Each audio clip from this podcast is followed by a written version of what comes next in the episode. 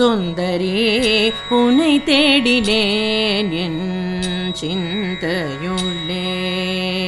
தொலைந்ததோ என் துயரங்களே அந்தரி உனை நிறுத்தினேன் என் அகத்தினுள்ளே. அழிந்ததோ என் அகம்பாவமே. ஐந்தறி உனை அடைத்தேன் என் ஆத்மாவிலே. அகன்றதோ என் அஞானமே கந்தறி உனை காண வேண்டினேன் கண் முன்னே கட்ட விழுந்ததோ கருணை வெள்ளவே வெள்ளத்தால் அது என்று மூழ்காதே. வெண்ணெரு பால் வேகாதே. கொள்ளத்தான் அது என்றும் மறையாதே. கொடுக்கத்தான் குறையாதே. அள்ளத்தான் அது என்றும் மிகையாதே. அகலாதே. உள்ளத்தால் ஒரு போதும் மறவாத உனை நாடும் சக்தி பக்தி ஏ ஏ.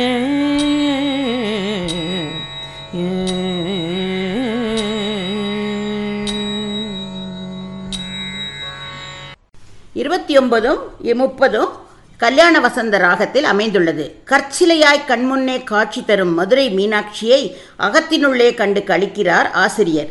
எனது சிந்தையை எண்ணத்தை நிலைநிறுத்தி என் உள்ளே உன்னை தேடும் பொழுது எனது ஆணவம் அகம்பாவம் கர்வம் எல்லாம் அழிந்து போயின.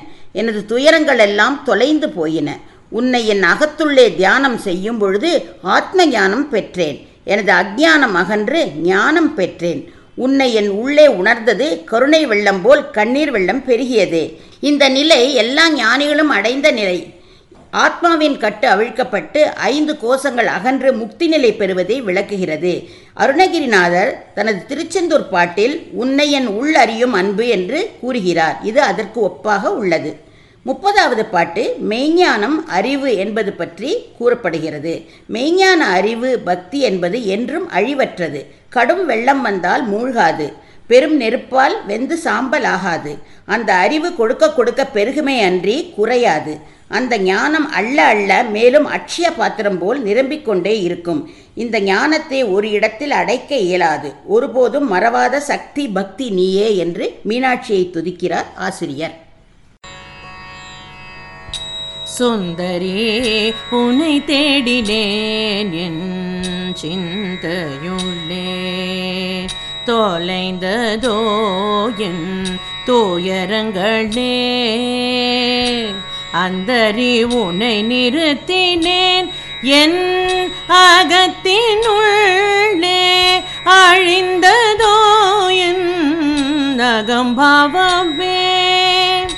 ஐந்தறி என் ஆத்மாவிலே அகன்றதோ என் அஞானமே.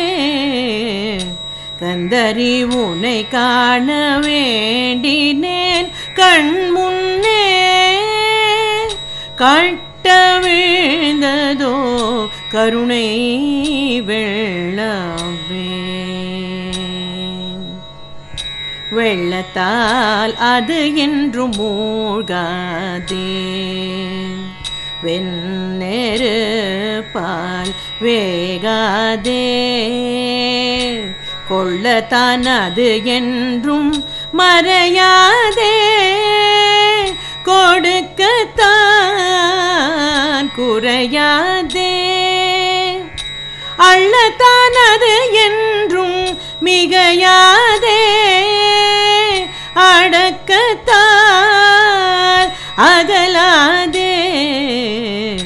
உள்ளத்தால் ஒரு போதும் மறவாத உனை நாடும்